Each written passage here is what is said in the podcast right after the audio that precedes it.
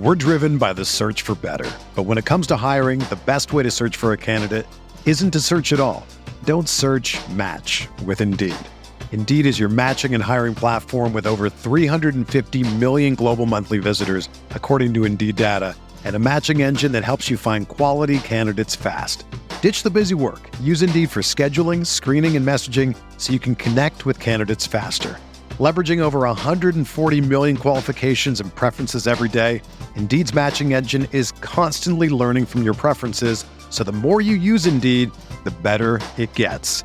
Join more than 3.5 million businesses worldwide that use Indeed to hire great talent fast. And listeners of this show will get a $75 sponsored job credit to get your jobs more visibility at Indeed.com slash BlueWire.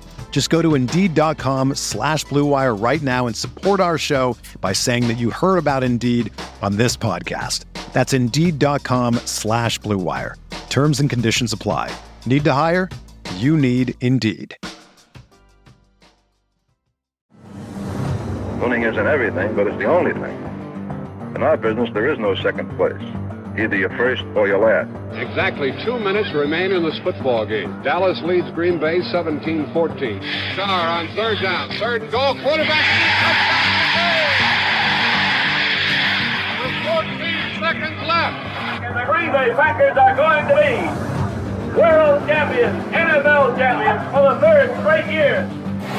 Starr lays it up for Freeman, and it's incomplete. And, or did he, he make the catch at the 15? Yes. What are they going to rule it? He caught it? Touchdown! he did what? Rodgers in trouble. It's going to get there. He turned 32 yesterday. Does he have a vintage moment in it? In the end zone, it is caught for the win. Richard Rodgers with a walk-off touchdown. The final snap of Super Bowl 45. The Green Bay Packers have won the Super Bowl. The Lombardi Trophy is coming home. What is up, everybody? Welcome back to another episode of Talk of the Tundra, uh, Green Bay Packers podcast for the Blue Wire Podcast uh, Network and the Gyro Step Podcast Network. I am your host, Numac, on a lovely rainy Sunday morning. Joining me is my co-host Jordan Tresky. Jordan, how you doing, buddy? I'm doing well. Doing well. The draft is over. The Packers have more players. We're breaking it down. Specifically, 13 more players. It's true. Big, big draft for the Packers. Um, as you all loyal listeners know, they picked up Lucas Van Ness in the first round on Thursday and then proceeded to go a whole bunch of offense the rest of the draft to surround uh, Jordan Love with as much young talent as he can as he progresses um, into his first year starting. So, without further ado, should kind of just jump into the draft and who they picked? Yeah, let's do it. Okay. So, we'll go through each pick first. Like, we'll just give you the list of all of them, and then we'll do a little bit of a dive into each of these guys. Um, for a little bit. So, um, Packers had two second round picks on Friday after uh, acquiring one of them through the Aaron Rodgers trade with the Jets. They selected at 42 overall uh, tight end Luke Musgrave from Oregon State, and then traded pick 45 to another team who I forget who. Detroit. I think it was Detroit. Um, but then they moved back to pick 50 and picked wide receiver Jayden Reed from Michigan State. Um, and then to finish out the draft on uh, Friday, they selected another tight end, Tucker Kraft uh, from South Dakota State, who uh, we had talked about on the offense for the, the draft preview offense edition uh, podcast, and I said that was my target for a tight end in the third round if they couldn't get an, a tight end in the second round, but they double up on Friday, and then uh, Saturday they kick off the uh, the day drafting Colby Wooden from Auburn, a defensive lineman, an interior defensive lineman uh, Sean Clifford, a quarterback from Penn State, Dontayvion Wicks, a wide receiver from Virginia, Karl Brooks, an interior defensive lineman from uh, Bowling Green, a kicker, Anders Carlson from Auburn. He is the brother of Daniel Carlson, I believe, uh, former Raiders kicker, I think, current Vikings kicker, I'm not mistaken. Uh, yeah, flipped. flipped. He, he used to be the Vikings kicker. Oh, okay. They cut him. Raiders picked him up. Little flip flop. Little flip flop. Um, they drafted uh, Carrington Valen- uh, Valentine, cornerback from Kentucky, Lew Nichols, a running back from Central Michigan, um, Anthony Johnson Jr., a safety from Iowa State, and then uh, Grant DuBose, a wide receiver from Charlotte University. So we'll get into all them individually in a minute here, but I guess initial process um, thoughts, Jordan, just on basically going. They had seven offensive players, five defensive players, and obviously the kicker. So, what are your thoughts on Goody's approach? Um, very interesting. I think some of the biggest roster needs, not that this is the end all be all of how you would look at, you know, um adding through the draft, but you have one side of the spectrum of tight ends where they literally had two tight ends in the same night. Um, fortify that room. And then safety on the or on the other end, you have safety picked up Anthony Johnson, seventh round pick. You know, I'm not saying that we're expecting him to be a starter, but considering that there's still uncertainty of what that looks like going into camp this year, and then throughout the whole year, you know, coming season, um, I think those are the biggest kind of position groups that looked like they needed to get filled very fast, and they took different approaches to do that, um, which I thought was interesting. I think the general topic of getting Jordan Lo- Love the help that he needs to really succeed in the first couple years of his time in Green Bay. Uh, you know, not everybody's gonna gonna thrive or you know succeed, but I think they went a long way in adding or taking as much flyers on wide receivers, tight ends, and you know, considering what they already have, um, the depth there is certainly good enough that you know one would think that the number of players that you have in both rooms would help love and you know you kind of go with the flow and how things adjust and who has who's healthy who's not all that you know all the stuff that will follow over the next next you know couple of months and certainly when the season starts but yeah those are the probably the biggest ones that kind of jumped out to me once things kind of settled out for the draft Right. Yeah, absolutely. I think I'll give my thoughts on tight end and drafting into two of them on um, night two um, a little bit once we go through both of the tight ends. But um, yeah, same thing for me. Honestly, like I'm a big fan of surrounding Jordan Love with as much talent as he can to get the most out of him next two years. It's a sentence I've said a lot over the past two months, but um, Goody did the same thing, taking a lot of wide receivers and a lot of tight ends just to take swings on to see what will work and who will work and who they can slot in to be um, really impactful weapons in this offense because you have two in Christian Watson and Romeo Doubs, three in Aaron Jones, and then you have your kind of fringe guys with uh, Josiah DeGuara and AJ Dillon at times. Like AJ Dillon is was good in two years ago, but a little bit inconsistent. I think as a part of the coaching scheme last year. Um, but yeah, I think they just want to get as many chances um, basically chances at players to see who can really contribute to an offense and a Matt LaFleur offense. So yeah, I think we'll we'll see a lot. I think coming out of training camp too, which is obviously not for months and months, but I think that'll be a big um, indicator of just how they plan on utilizing all these um, wide receivers and tight ends that they drafted.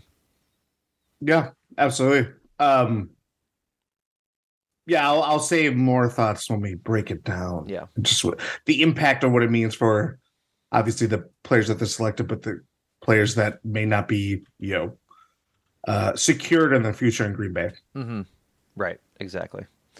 Um, should we start with obviously the player uh, breakdown? Start with Luke, Luke Musgrave, second round pick.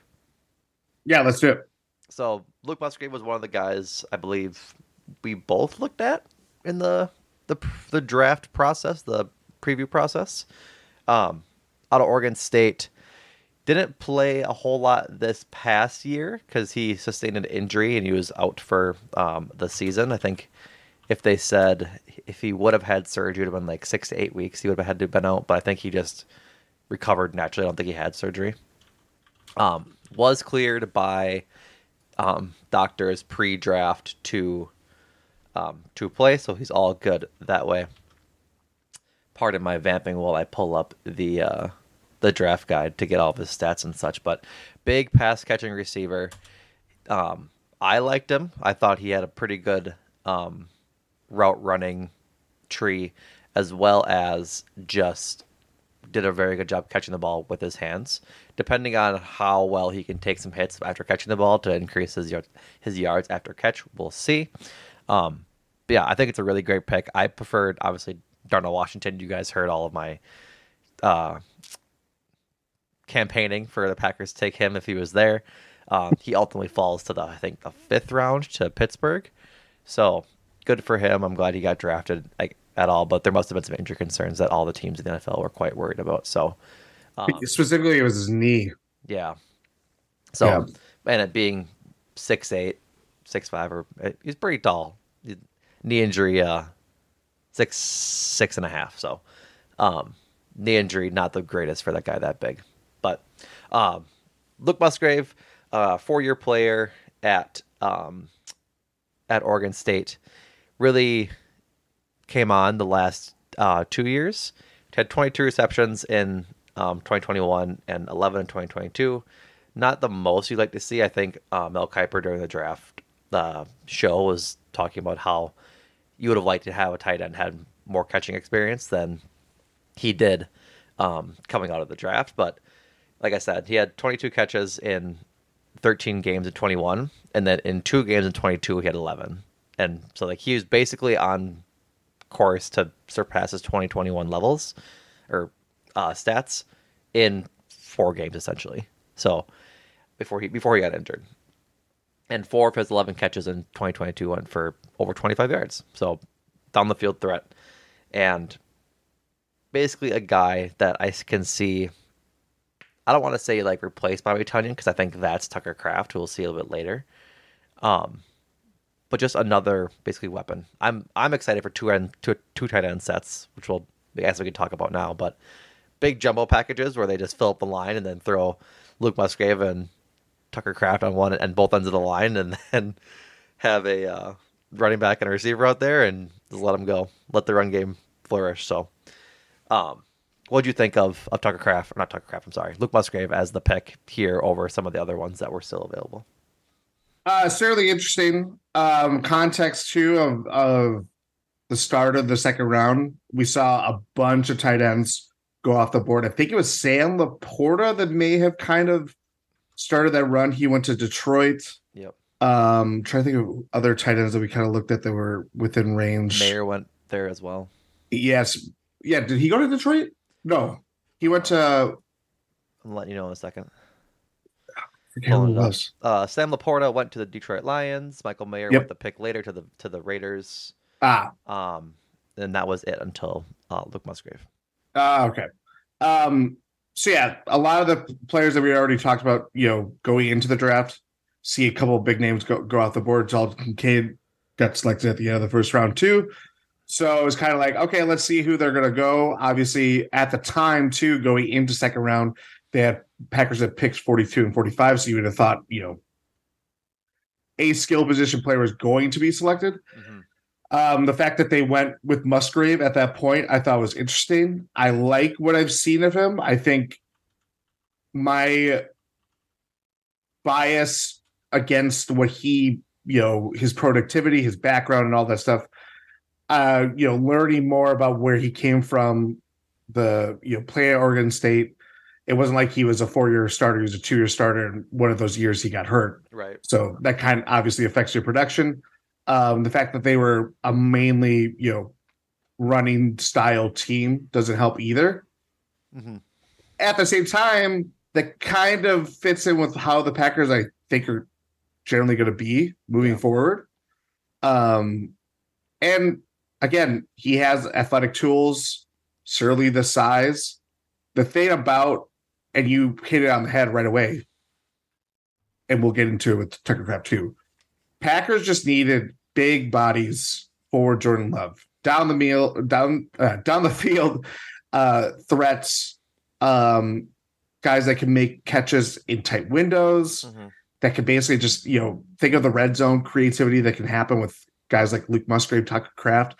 big bodies are just going to win balls. That's that's basically what you want for uh not a rookie quarterback, but a first year starter quarterback. Right. Um, in this day and age, and I think from that lens, I like what they did, and I, I especially like that they double dipped because it was such a glaring need based on where the roster stands that Mm-hmm. they kind of covered their bases with both Musgrave and Kraft, and maybe it wasn't just the fact that you know Musgrave was, you know, is still getting back to 100 percent health. Though I think I saw that he he must have played in the Senior Bowl, which was interesting, um, given the fact that he had all his injury stuff. I don't know if he did, but I'll look right now. Maybe I maybe I'm missing or mixing it up with Tucker Kraft, but um, yeah, I was again. I, I think the theme too of, of all these picks is that I'm w- very whelmed by what the Packers selected and how they kind of judged what they have and then added where they did at the pi- the picks that they had. Um, I think, I think he played. Yeah, looking at the Senior Bowl highlights, it looks like he did run routes and do stuff. I don't know if he had like full contact like in the game, but he did. Uh, Oh, okay. But he, he did like he did practice and whatnot. But like he caught balls and did all that stuff. But yeah, I don't think he actually. Or maybe he did. There's yeah, looks like he, they, they did full scrimmages. So yeah, weird that the report of him being okay to play came out after the Senior Bowl. But Yeah, so, but no, yeah. So that's one of the big things for the Packers. If you haven't heard, um, not just you, Jordan, but you, you as well, listener. Um, Packers love the Senior Bowl. Love it, love it, love it. Like they find a lot of their draft picks and who they're going to go for, at, especially this year. especially this year at the, at the Senior Bowl. So, a bit of context to um, think about uh, into years forward um, when the Packers are thinking about who they want to select because they value the Senior Bowl a whole bunch. So, um, should we move on to the third round or the, the next pick, Jayden Reed? Let's do it. Okay.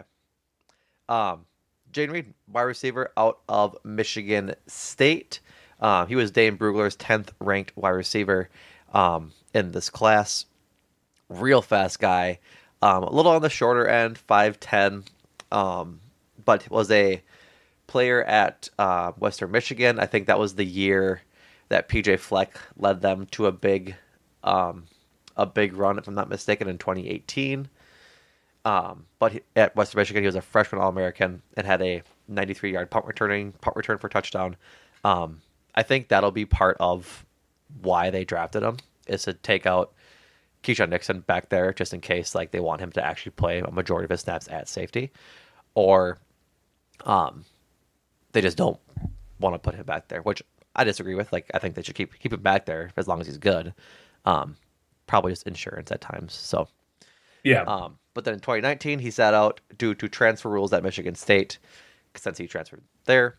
And then over his uh, three year career at Michigan State, he played in 31 games, had just over 110 catches. Um, trying to do some math here 2,100 yards at Michigan State to go with uh, 18 touchdowns. So a bit underrated coming out of the his senior year, it seems, considering he was the tenth, um, I guess, rated prospect for wide receiver in his class. But whole man is he fast. Um, his combine uh, time was uh, four four five um, for his forty, and uh, I think I saw somewhere when they drafted him that the Packers had him at like a, at a four, like a high four threes, like four three five or four three six or something. This dude is very fast, very very very fast. I saw some uh, highlights of I think him at the Senior Bowl as well, putting some moves on the whatever defensive back he was going against, and I got the vapors, Jordan. I was I was sweating. he's he's got a great uh, a great break and just a great uh, use of his speed to get open. And I was watching highlights, and he can uh, jump up with the rest of them and catch some balls. He's got great ball tracking ability in air. Like there was a couple in the Wisconsin game, he simply just mossed whatever Wisconsin D back was out there. But um, yeah, he's he's talented. He's talented. Very much so. I saw some not criticism, but I think of, of, of the wide receivers available. Again, kind of context of players that were taken off the board right before the uh, Packers selected. Mm-hmm. Jonathan Mingo was uh, selected by the Ca- uh, Carolina Panthers at 39. Um, who else? There's another guy Rashee that Rice. was Was still there. She Rice. I think was taken after, Yep. but he was a guy that oh, I know a lot of Packers fans and bloggers, podcasters were really in in in the Rice grain. I don't know. um. Um, so it was maybe a little bit of a curveball that Jayden Reed was the selection here, hmm but Jalin Hyatt was still available too. Jalen, yes, that's the other guy that uh I forget where he actually went to Tennessee. Oh I, no, yeah, where, where he went, where he got draft wise. Yeah, Yeah. Um, but based on what Jalen Reed did at Western Michigan and Michigan State, I you know you got to tip your hat to what he what he did production wise. Mhm. Brings a ton of speed. A lot of guys like draft experts. I'll bring up uh, Tom McShay's post draft recap right here in terms of best values for every team. He picked Jayden Reed, um, which kind of says something. You know, like Packers did a lot in terms of getting pass catching weapons with tight ends, a couple wide receivers, including Reed.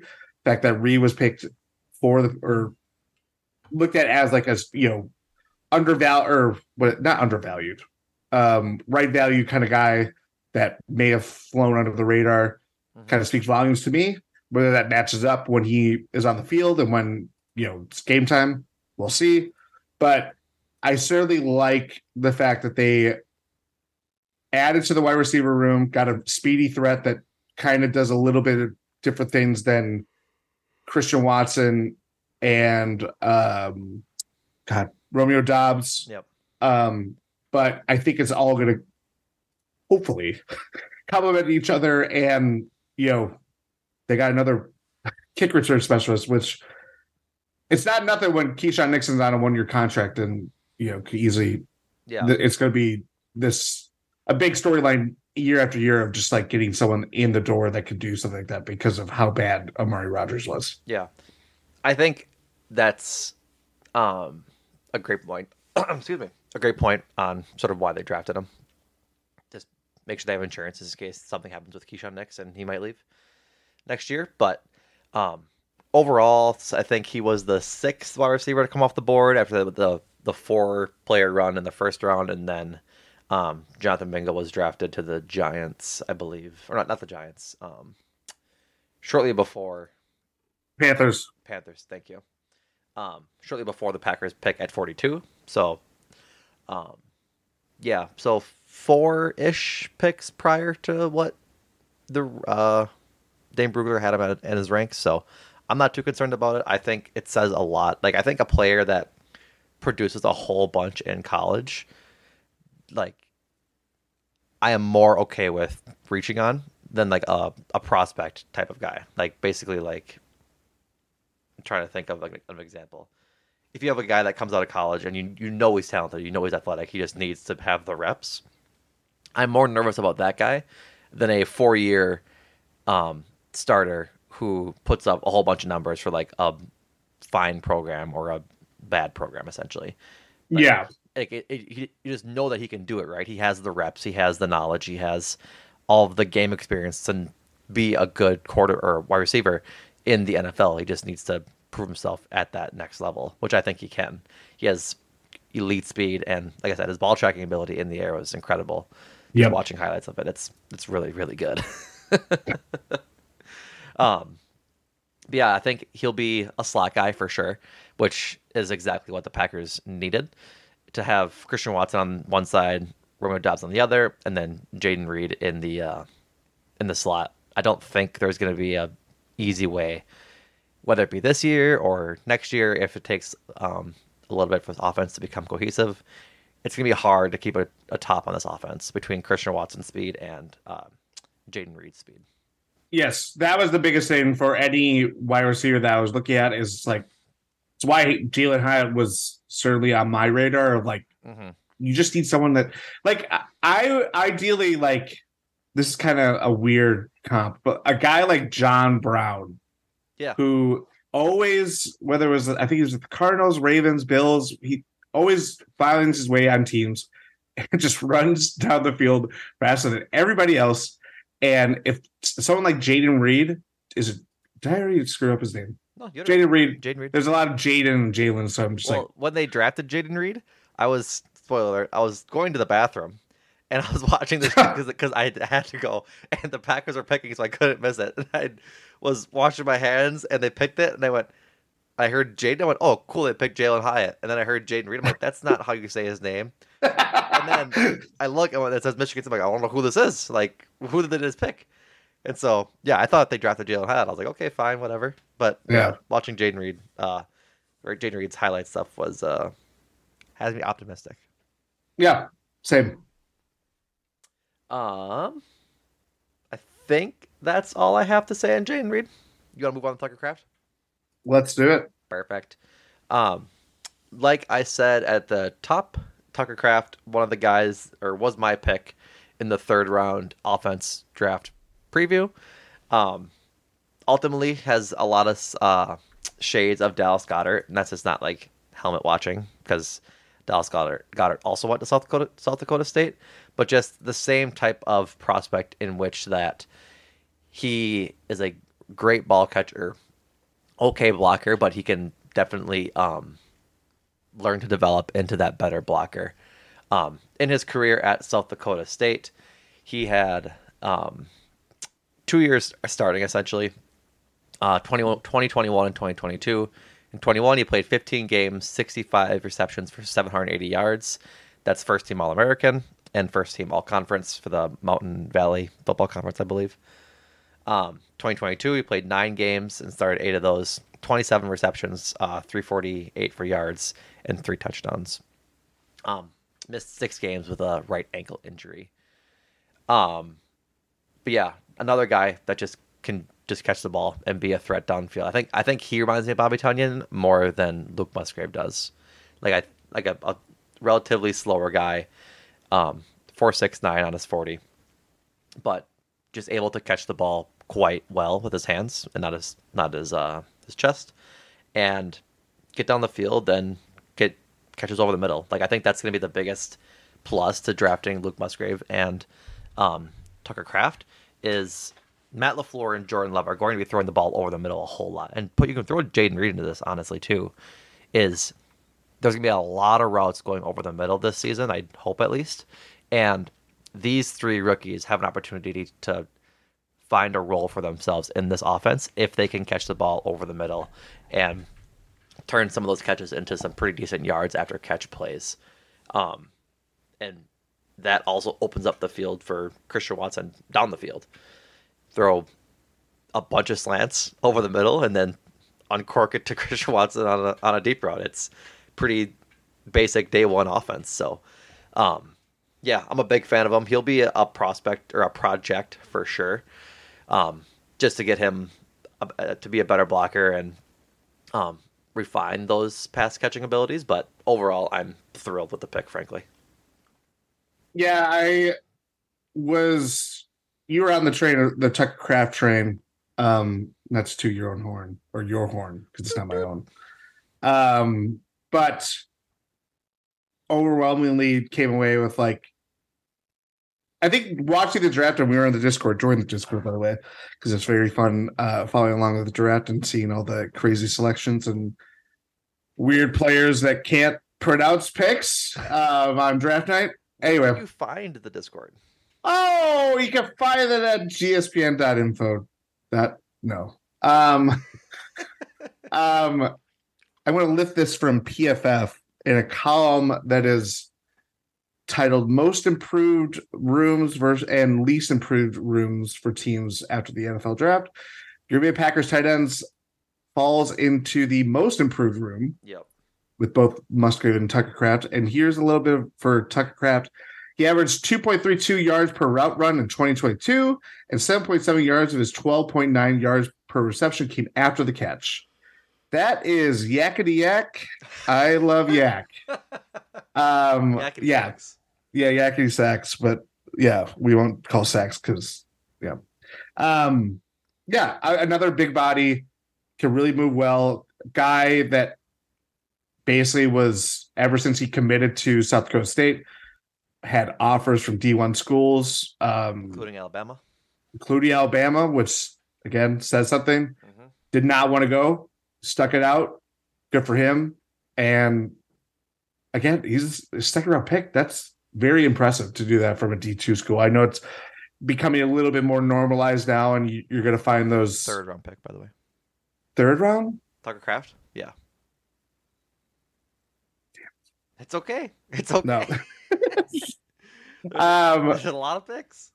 Yeah, there's a lot of picks. Uh, anyway, still to kind of be selected at a from a school that you know is getting up there in terms of like turning turning out NFL talent or Uh-huh. players that are drafted, stuff like that. It's still not easy. That's overwhelmingly there's a lot of picks, but it's still not easy to do that, um, given the circumstances. So yeah, very impressed by him. And again, I think just having I really like that they got two tight ends. I, I really do. Yeah, absolutely. I, th- I think that the two tight ends we got again, obviously, I was on the Darnell Washington trade. That's that trade has come to a an abrupt stop.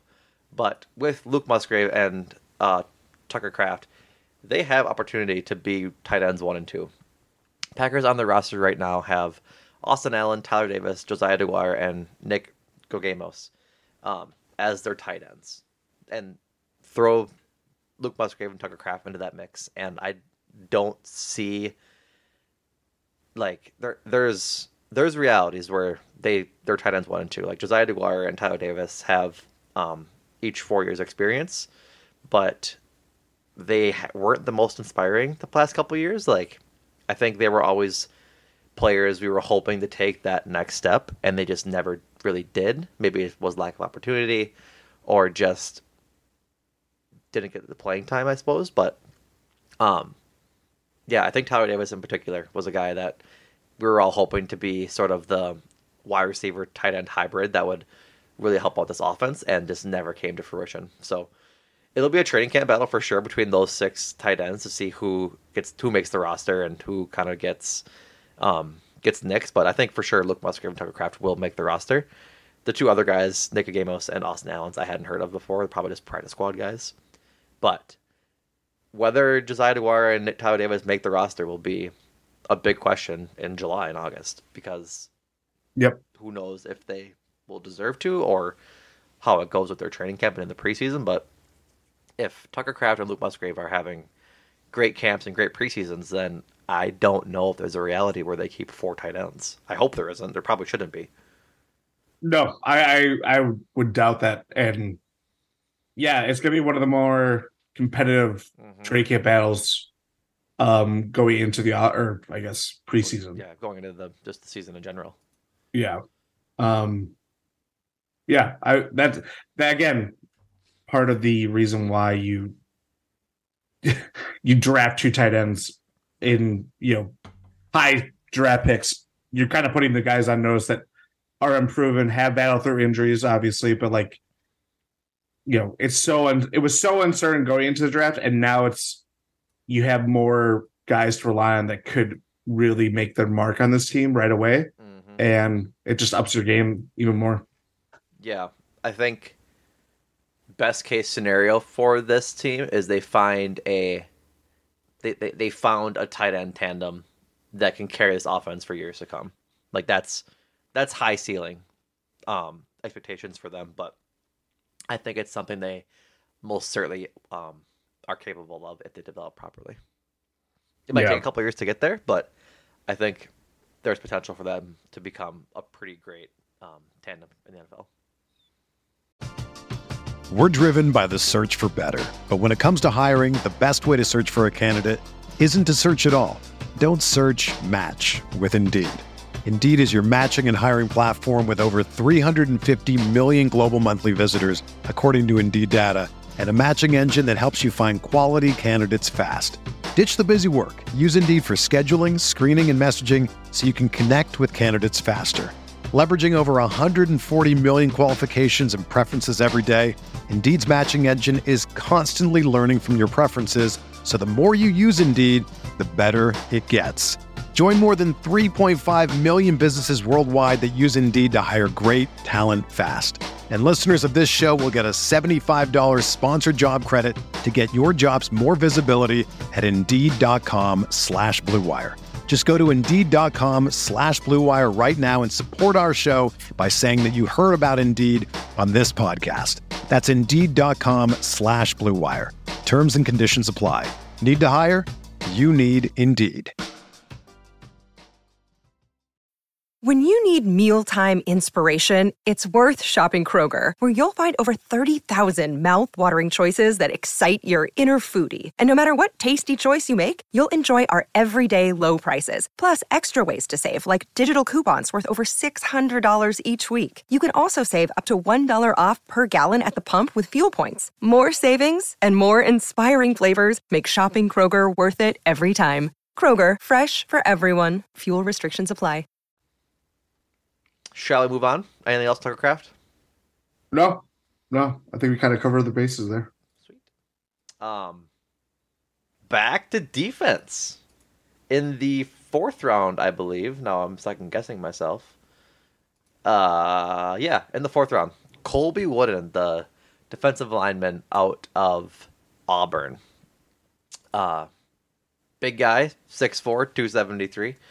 Um, started 36 games out of his 40 played in um, in college. He had four games he played uh, in 2019, but otherwise he was a three-year starter at Auburn. Uh, 42, 61, and 45 tackles, uh, four, five, and six sacks. He had three forced fumbles uh, just this past year, and then two pass deflections in 2021 and one in 2020. Um, he had a blocked field goal in 2021, so a special, a special teamer along with um, just being a solid defensive lineman. Um, we'll talk about the special teamers a little bit later too when it comes to uh, Rich Bisaccia's sort of role in the draft. Um, but his sophomore, he was uh, SEC all well. He redshirted, looking at I think he might have gotten um, injured in 2019. I think that's why he got was able to redshirt. Yeah, his second year playing because he still played in four games 2019 his second year playing was his freshman year quote unquote. He was in the sec all freshman team and led the team in sacks and tackles for lost so um, watching his tape um, big guy quick ran a 479 40 that's pretty fast for an interior defensive lineman.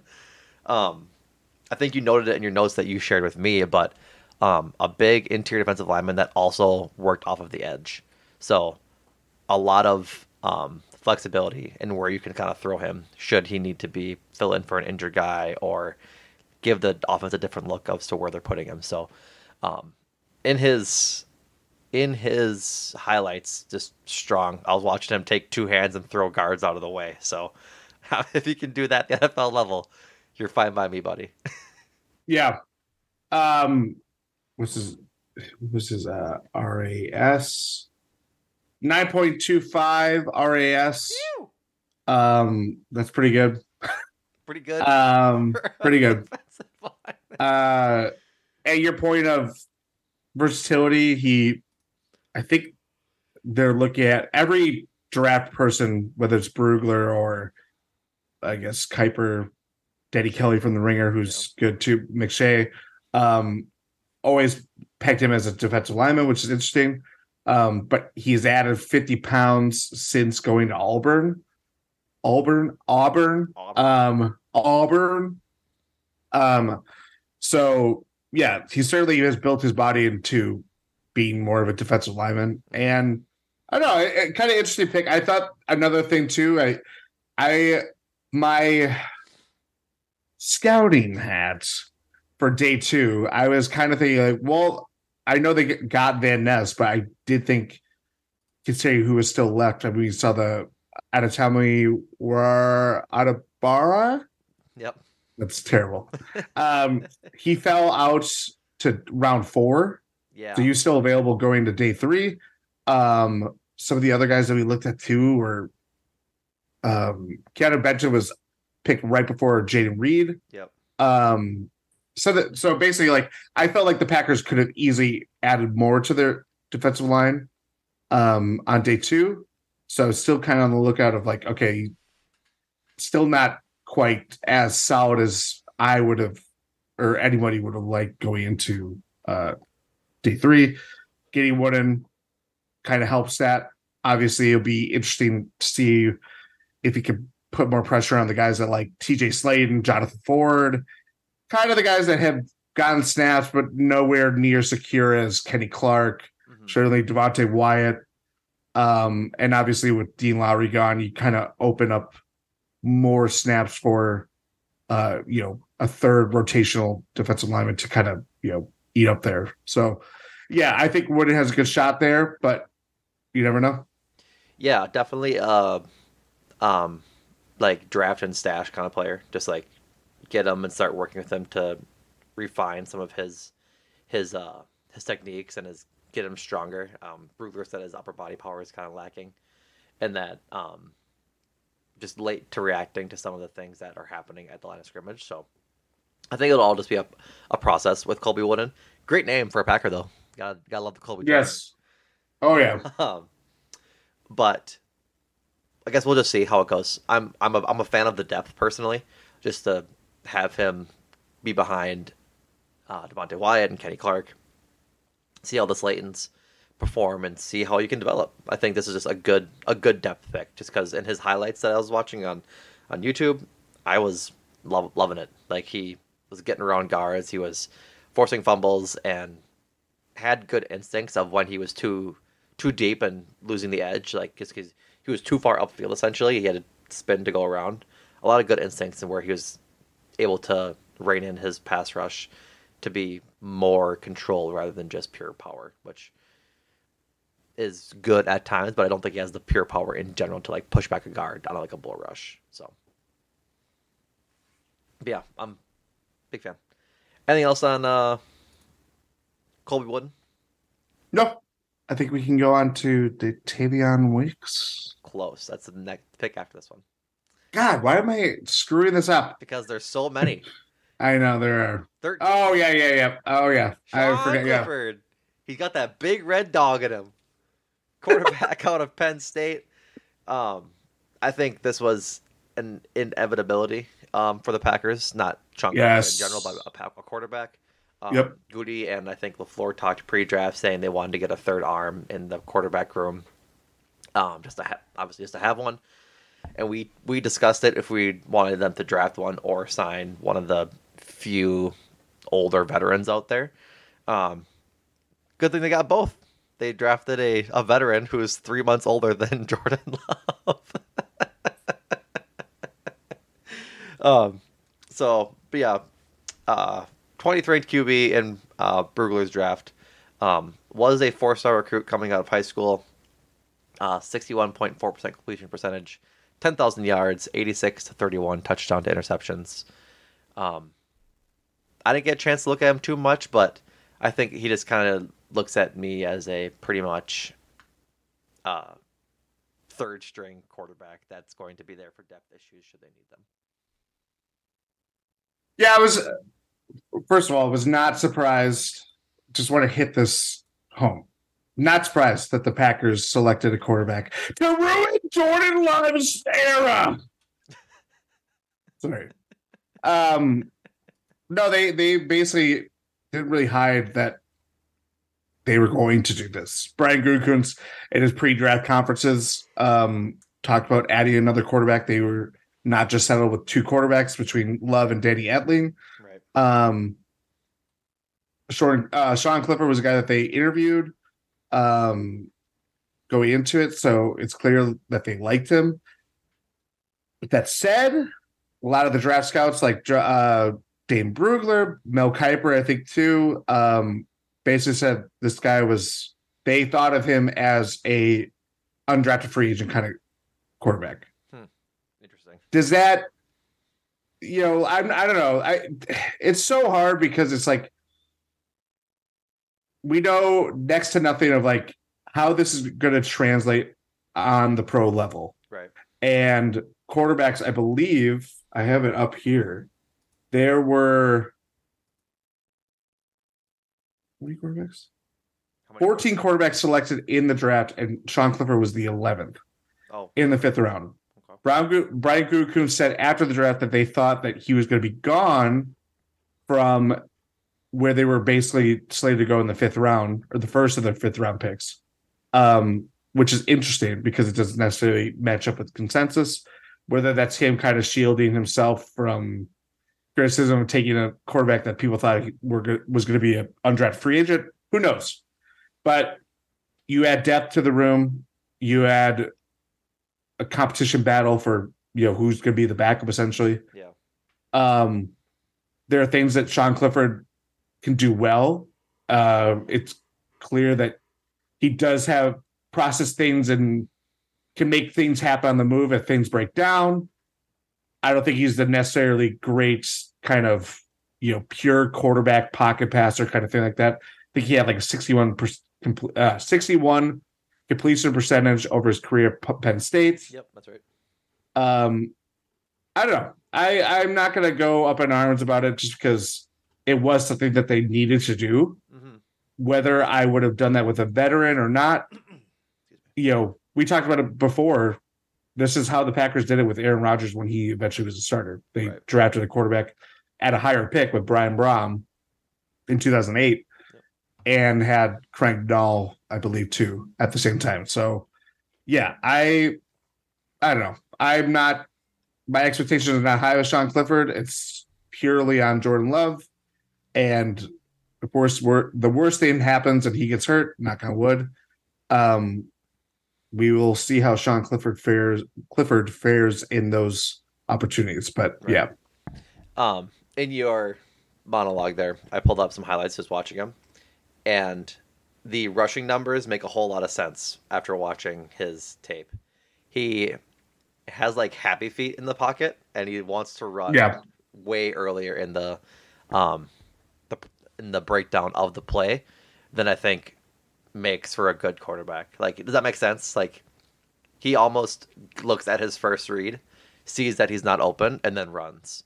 And Yep. he's got good running numbers. He had 116 carries for 400 yards um, in 2019, 99 rushes in both 2020 and 2021 for 335 and 163 yards, and then 69 rushes for 176 yards in um, his senior year this, this past year. Um, but yeah, it didn't look like it was running to run. Like it was, it wasn't like a run play, like a designed quarterback draw or anything like that. It looked like he had gone through his very his progressions very fast, and then decided, nope, I'm gonna take off. And when he saw a hole open up, which is fine, but I would rather have a better pocket passer than a quarterback that can run well. Pretty much is how I am because there wasn't a whole lot of um, highlight. We're, weren't a whole lot of highlights of him rolling out, using his legs to roll out and then throw a pass. It was okay. I'm throwing from the pocket, or I'm getting these yards with my legs. So take that how you may. Yep. But again, that's four and a half minutes of YouTube highlights. so, um, anything else on the big red dog, Mr. Clifford? Take that as a no. no, I think we can move on. Next one is Dontayvion Wicks. Oh baby, did I watch some highlights last night? I am excited for uh, Dontayvion Wicks, wide receiver from Virginia, if I'm not mistaken. You are Uh, correct. Yep. Um, I gotta pull up some of his stats here, but truth be told, doesn't matter a whole lot because I love his his just build and everything else. He reminds me a lot, a lot, a lot of Romeo Doubs. Um, in his college career, 90 receptions, 1600 or just about 1700 yards, 12 TDs, and the biggest issue, uh, 15 drops. So we'll get into the the drops later, but um, holy moly, I was watching highlights of him last night, just entranced with his tape. He has elite jumping and ball like snagging skills. There's a couple, or I think there's one. I forget who who they were playing, but basically mossed two receivers in the end zone for a touchdown. Just jumped over both of them, grabbed it, and came down two feet and bounced touchdown. Just really, really great skills. There's another one where um, they're facing Georgia Tech, running a slant over the middle, just jukes out the entire offense or the entire defense. Like very elusive guy. Um, there is one other one where he caught the ball on a screen, put his foot in the ground, and juked out his covering cornerback, and then ran 45 yards for a touchdown. Like he's just got good breakaway speed, but really elusive, athletic guy to be throwing the ball to. So I think getting the drops fixed will be the biggest part of his game, and what will define him essentially as a NFL wide receiver if you can fix that issue. Um, if he can, I think he has the opportunity to be a pretty awesome wide receiver at the NFL level. Yeah, it's he might have the most fascinating arc of any Packers pick. Actually, I take that back. There's another Packers pick that we'll get to that had an interesting background and story. But in terms of like, it was either really, really good or, you know, he missed an entire season with a Lisfranc injury, which is a foot injury. Um, last his senior season was incredibly disappointing. He had nine drops, I think like 30 catches. Yep. All that stuff. A new offense too that he didn't necessarily adapt to, you know, based on what I read. But you look at his junior season, 57 catches, 1,203 receiving yards, which is a lot of big plays, yards at the after the catch um, material, nine touchdowns. That was more than half of his college stats. Yeah, it was two thirds of it. He had 1,200 as his uh, junior season and 1,700 total. Yeah, like ridiculous. And I think I read too that he did test draft waters last year and decided to come back. And you know, frankly, I don't think he would have been a fifth rounder pick if that was the case last year. You know what I mean? Like, so I think they even said on the broadcast of like the talent is there. There are things that have to be fixed, clearly.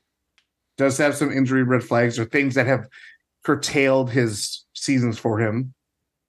But if you believe that Dontayvion Nix is Vix, sorry, is the guy that you saw for, as a junior of uh, Virginia, mm-hmm.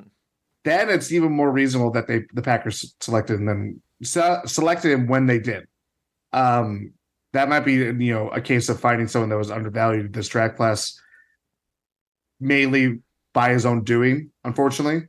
Yeah. But that's where I'm kind of like, Jayden Reed is I'm exceed, excited by, it, but I think I don't know. I I I find something a little bit more fascinating with the Dontayvion Nix Wicks. God damn it. Yeah, you're good. You're good. Um, yeah, I think you hit the, the nail on the head.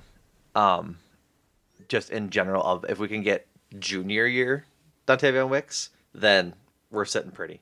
We're sitting real pretty. Um, but yeah, I think it'll just be a lot of um, work to get those drops reined in, as well as just making sure that um, he's just ready for the NFL. Um, and I think he has time to do it, right? He has Christian Watson and Romeo Doubs ahead of him, along with now probably Jayden Reed. Samori Toure, depending on how he develops, might be a little bit ahead of him as well. But I think for sure he'll be um, on the roster come come uh, September, just because of his pure talent. And if he does well in camp and really shows out, kind of like how Romeo Doubs did this past year, then I don't see a reason why he couldn't be a part of this offense this this his rookie year. Absolutely. Big big excited for that one. Big excited Mhm. for the Um next up, Karl Brooks, defensive lineman Mm. of Bowling Green. Um going over some of the notes that you had uh, drafted up 100, 167 tackles, 46 tackles for loss, 27 sacks, six forced fumbles, and uh, over four years at Bowling Green. So, obviously, Bowling Green not the most elite of programs, not the biggest of programs, but any kind of production like that, you're gonna you're gonna show up on some draft boards. that's, Yeah. uh, that's pretty insane to have six forced fumbles and 27 sacks in four years. That's what seven sacks a year, just about. That's crazy. Yeah, he had 10 this uh this past year and 18 tackles for losses, which were Wow. both uh leading the MAC conference, I think. Maction Low action from a, a Paction. led his team in sacks in over his first three, um, first th- three years in 2018, 19, and 20.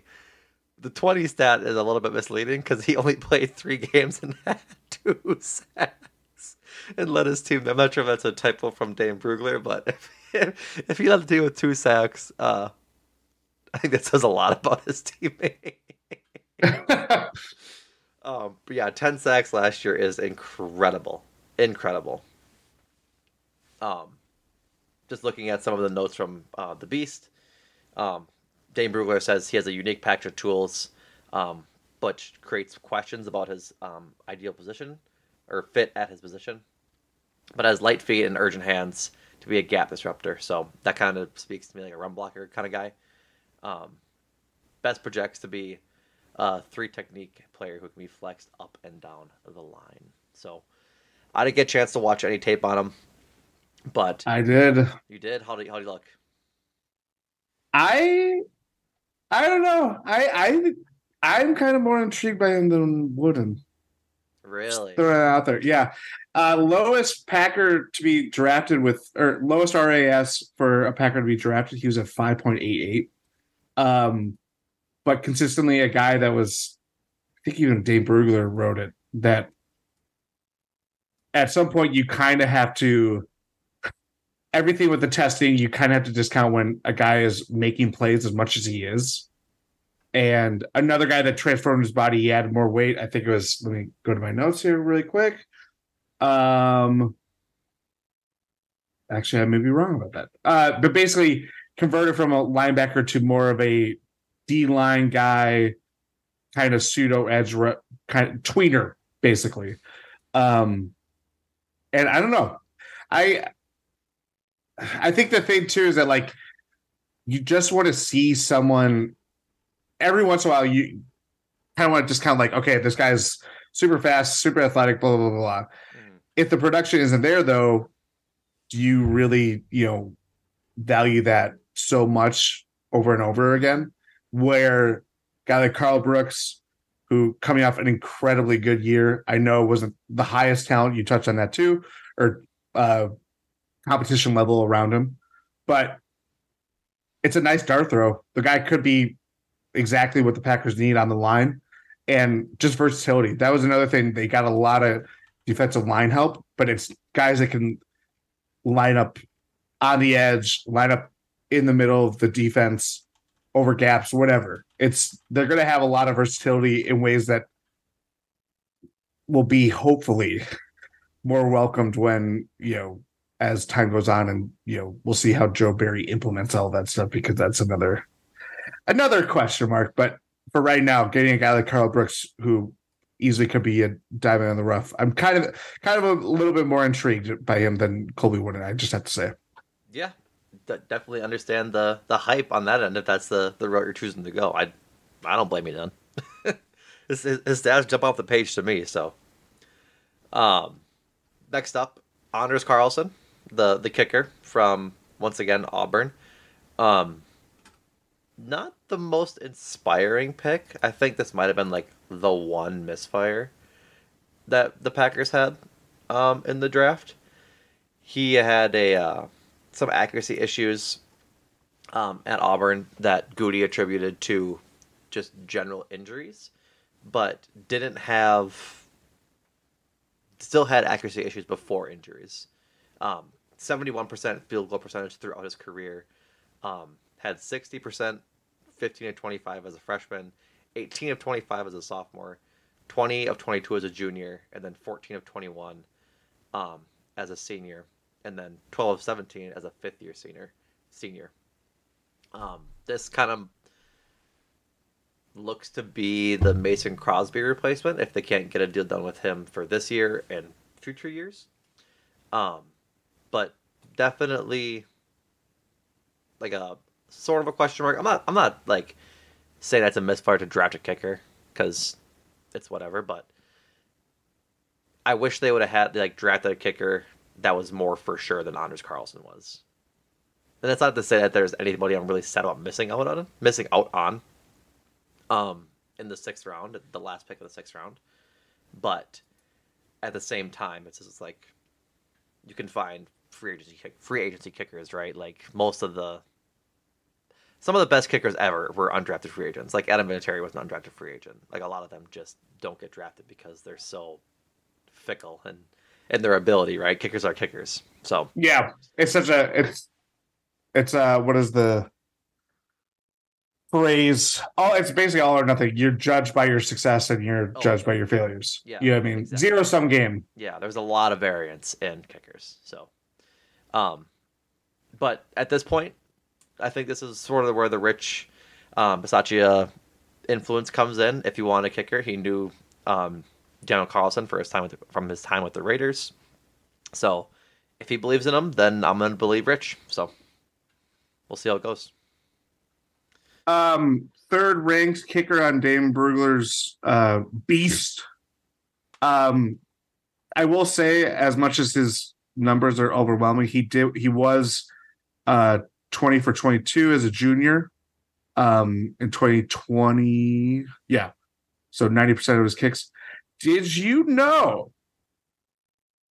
What did you let's do a little trivia. Oh God. What do you think Mason Crosby's career field goal percentage was during his four years at Colorado? I, this is purely a guess in context of why you asked me this question. Seventy-five percent.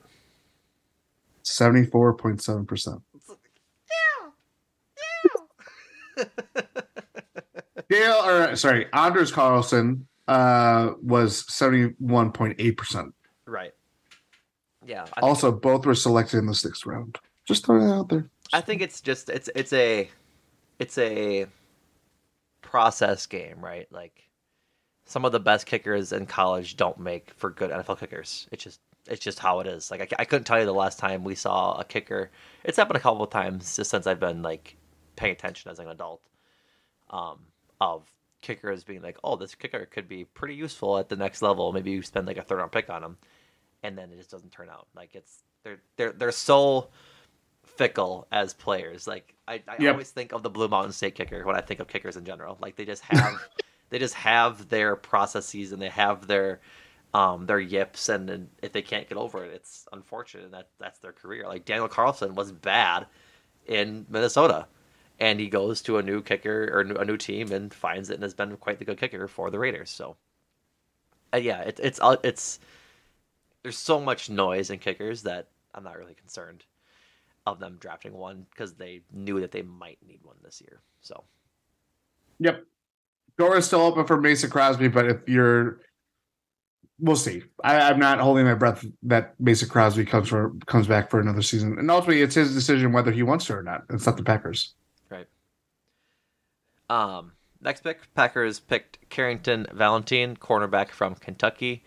Um, in the seventh round, at pick two thirty two. These are the last twenty picks of the seventh round. Um, some of your notes: twenty eighth ranked cornerback in Brugler's uh, Beast. Was a three star coming out of college. Um, had 119 tackles, um, one interception, and two sacks um, in his career at Kentucky. A little bit shorter, but a big athlete, 5'11, under two, uh, 193 pounds, ran a 4'4'4 and a 929 on the uh, athletic score. So basically a Packers pick for a late round shot. so Yeah, big. He'll probably be a special a special teamer. He'll probably be a gunner, frankly. yeah, I wouldn't be surprised with that either. Um, also, something that stood out in Brugler's notes about from his beast, uh, he noted his volatile tape in 2022. He allowed eight completions of 25 plus yards. Um, that's not great. No, But- it's not great at all. No, expectations are very low for a guy that is essentially going to be a special teamer uh, right away. And you know, if he puts it all together and becomes rotational defensive back or higher, that'd be great. But you know, at this point, we are purely in dart throw territory. Yeah, exactly. Um, I had nothing else on him. You want to keep us keep moving? Yeah, well, let's keep going. Um, Lew Nichols the third, um, running back out of was cent- Central or Western. I think it's Central. Central. Yeah, Central Michigan. Um, I am a big fan of this pick, despite it being the seventh round. Um, I don't know how he fell all the way to the seventh. Um, as a two-year starter in at Central Michigan, his junior year, uh, or technically his redshirt sophomore year, um, 341 carries for 1,848 yards and 16 touchdowns, four, 40 catches, and 338 yards for two touchdowns. MAC Offensive Player of the Year. I'd say so. Like, this guy is a fantastic dart throw. Um, in 2022, nine games, 176 uh, carries, 616 yards, six touchdowns. Um, missed three games with a toe injury, but that's a lot of yards, Jordan. That's A lot of yards. That's a lot of potential if you could put him behind the right line. Like I don't think he'll be playing anytime soon, but kind of fills out as a AJ Dillon replacement. 5'10", 220. I don't know. I we'll, we'll we'll see. We'll see. We'll see. Not saying that AJ Dillon needs to be replaced, but No, no, no. Like, but it's if it should covering bases. yeah, Yep. covering Yeah. bases is right. Um. Yeah, because we're already. This will be year four of AJ Dillon, right? Because he was in the love Yes. draft. Yes. That's crazy. Yeah. Uh. Anyway. Um. Yeah. Certainly, the production there as a junior was very impressive. Not so much as a senior, but I kind of in the Wicks mold of like, well, it's on the tape. You're gonna, you know, 2100 plus all-purpose yards is not going to just go away. So yeah, just a matter of how many opportunities he gets behind Aaron Jones and AJ Dillon, but making the most of those opportunities is basically what you can do for a seventh round guy that is fighting for a spot on the 53 and 53 man roster. Right. I think it's more likely he'll be a uh, he'll either be the the third running back. Like Patrick Taylor. Yeah. Trying to let me see if I can find quickly um who their running backs are currently on the roster. Um, Patrick Taylor, Tyler Goodson. Yep, and then the two the two starters. AJ Yep. Dillon and Aaron Jones. So yeah, depending on how they see Patrick Taylor or Tyler Goodson this offseason, um basically the same situation that Lew Nichols will find himself in as they did last year, trying to figure out a way on the team. So we'll see. I could see him being either third string running back or practice squad running back, which I'd be a fan of either way. So um moving right along. Let- That's good by you. Yep. Um, lost my tab. Um, Anthony Johnson Jr. Anthony Johnson Jr., the safety out of Iowa State. Um, 5'11, 205. Had two interceptions his senior year to go with 60 tackles and one forced fumble, six pass deflections. Um, had consistent production over his four years, it looks like 60 tackles, 40 tackles, 55, 60. Um, seven tackles for a loss, two, three, one, and then um, but had 10 pass deflections. His I think what would what would be his sophomore year, yeah, in 2019. Made honorable mention All Big 12 each year, and was second team All Big 12 his senior year. It was moved to safety um, in 2022. So cornerback throughout college until he was moved to safety prior to this past year. So do with that information what you may on the safety issue. Yeah. Um again, lifting from Dane Brugler's Beast. Uh he noted his character, experience, functional size, speed as traits for why Johnson will at least be an NFL player for some time. Um from anecdote anecdotes of what he was like in college. Apparently, like one of the best human beings, very down to earth guy. Yeah. All this stuff that you know. Again, another part of the reason why you want to see these guys succeed is that they're a lot of these guys are good people, um, and that's certainly good to have on your team. Um, yeah, you mentioned it too. Safety is kind of a new position for him, um, and succeeded as well as you can. Uh, 17th ranked safety in Brugler's class, or uh, I guess Brugler's estimation, um, and a fifth to sixth round draft grade, um, in his mind too. So, So kind of, yeah, a little bit of a steal there. So yeah, kind of uh, intrigued, but I also know that the Packers do need more uh, help in the safety department. So uh, we'll see where they where they go with that. Right.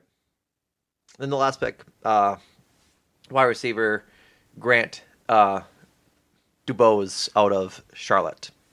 Um, played two years. He didn't play in the COVID season, but in his well, I think it's his junior, yeah, junior and senior year, 62 catches and 64 catches for 900 and 800 yards, and had six catches or touchdowns and nine touchdowns um, over those last two years.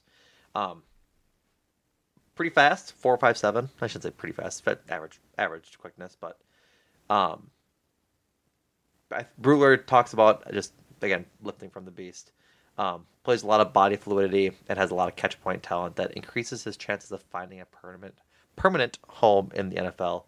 Um, but has work to do as not just a jump ball um, pass catcher. So, if anything, just another dart throw, similar to Samori Toure.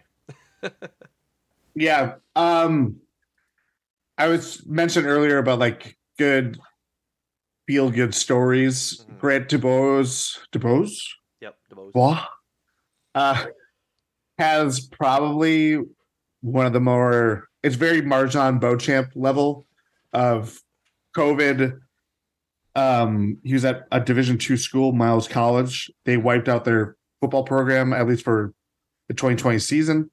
Um, decommits there, goes back home to Montgomery, Alabama, works like three part-time jobs, including at Walmart. Basically tried out at Charlotte and made the team. And now you're a seventh round draft pick. That's in a span of two years, essentially. Right. Or two and a half. Um impressive stuff. And again, another dart throw, but another wide receiver. We'll see what they can do. Samori Toure was he was a seventh round pick last year too, right? Yep. Yeah. So you know there'll be a little bit of competition on that regard, but I don't know. It that's the fun part of the draft is seeing where these guys come from and then how they can make their mark. And you know they've already battled through plenty of adversity just to get to this point. It's a whole new ball game, obviously, just making the NBA or NBA, NFL and succeeding. But you know, they it's a lot of work, a lot of effort just to get to this point. It's it's good to see these guys have their moments when that can happen. Mm-hmm. Yeah, absolutely. All right, that wraps up the draft for the Packers. I give them a solid B plus A minus. Honestly, I really liked the draft. I really liked how they how they went about it. Um, I would say so too. I think that's a lot of where people are. A lot of grades I've seen. Mel Kiper, Todd McShay, PFF, I believe, had it for B plus as well. I don't know. I just there's a nice blend of they got the help that they need for Jordan Love. It was clear that wide receiver and tight end were one of the biggest you know position groups that they needed to address. Obviously, there are a lot of position groups that they needed to address, but still, the fact that they did it um, really you know stood out. A lot of the defensive guys that they got too could easily make their mark on the team. A lot of versatility. You know, I'm excited to see how it all comes together because I think we have talked about plenty about like how will the Packers look under LaFleur? He's had to right. to thread this needle um in a very specific way. And now it's a blank slate, clean slate. You're essentially outside of Aaron Jones and what you have in the offensive line. Actually, let's before I finish that point, were you surprised there were no offensive linemen taken? No. I think that the the quote unquote need for offensive linemen was like a projected like feigned need.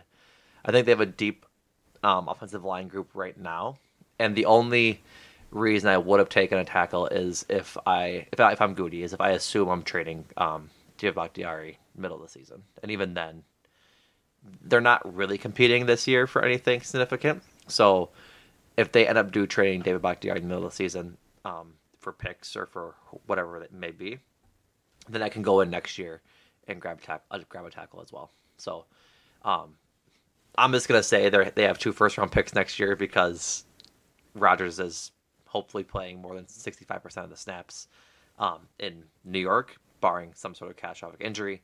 So they'll have two shots at a pretty great player next year if they do need to go tackle or some other lineman um, next year. Yeah.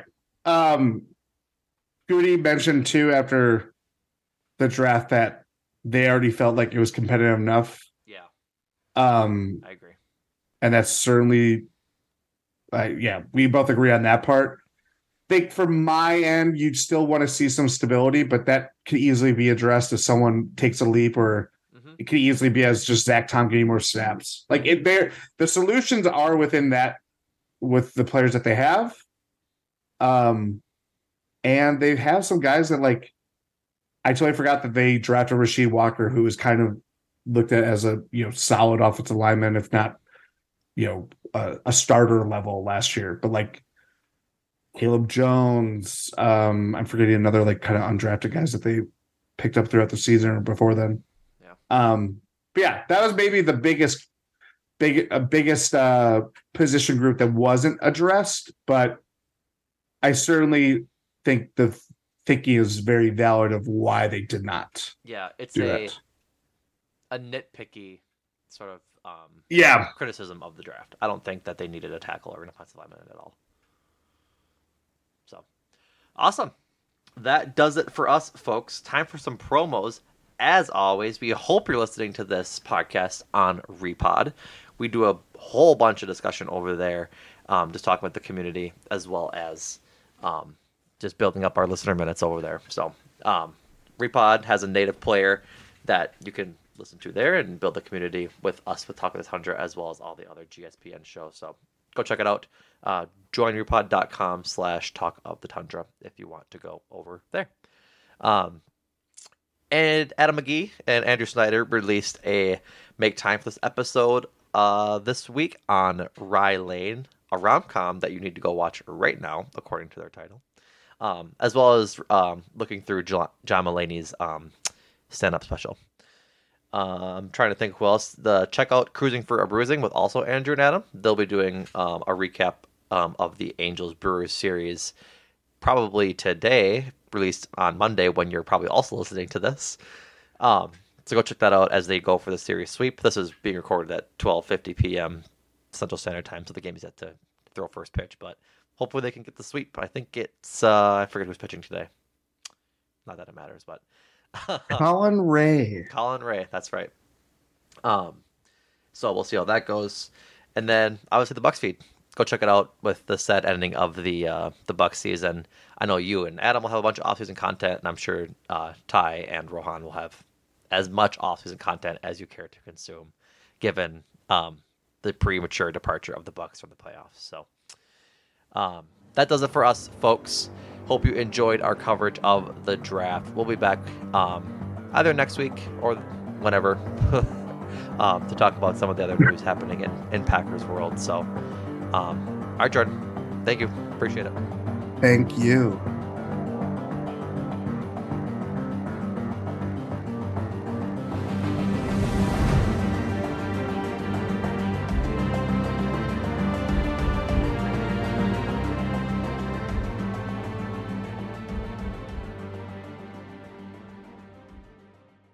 Everyone is talking about magnesium. It's all you hear about. But why? What do we know about magnesium? Well, magnesium is the number one mineral that 75% of Americans are deficient in. If you are a woman over 35, magnesium will help you rediscover balance, energy, and vitality. Magnesium supports more than 300 enzymatic reactions in your body, including those involved in hormonal balance.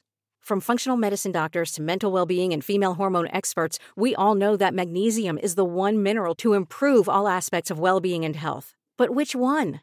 Magnesium Breakthrough from Bioptimizers, the trusted choice recommended by leading experts with seven best absorbed forms of magnesium to ensure your body receives the support it needs for overall well being. Go to bioptimizers.com slash balance today and use code BALANCE10 for 10% off. Support your journey to wellness at B-I-O-P-T-I-M-I-Z-E-R-S dot com forward slash balance. Magnesium Breakthrough from Bioptimizers, your foundation to optimal health and vitality.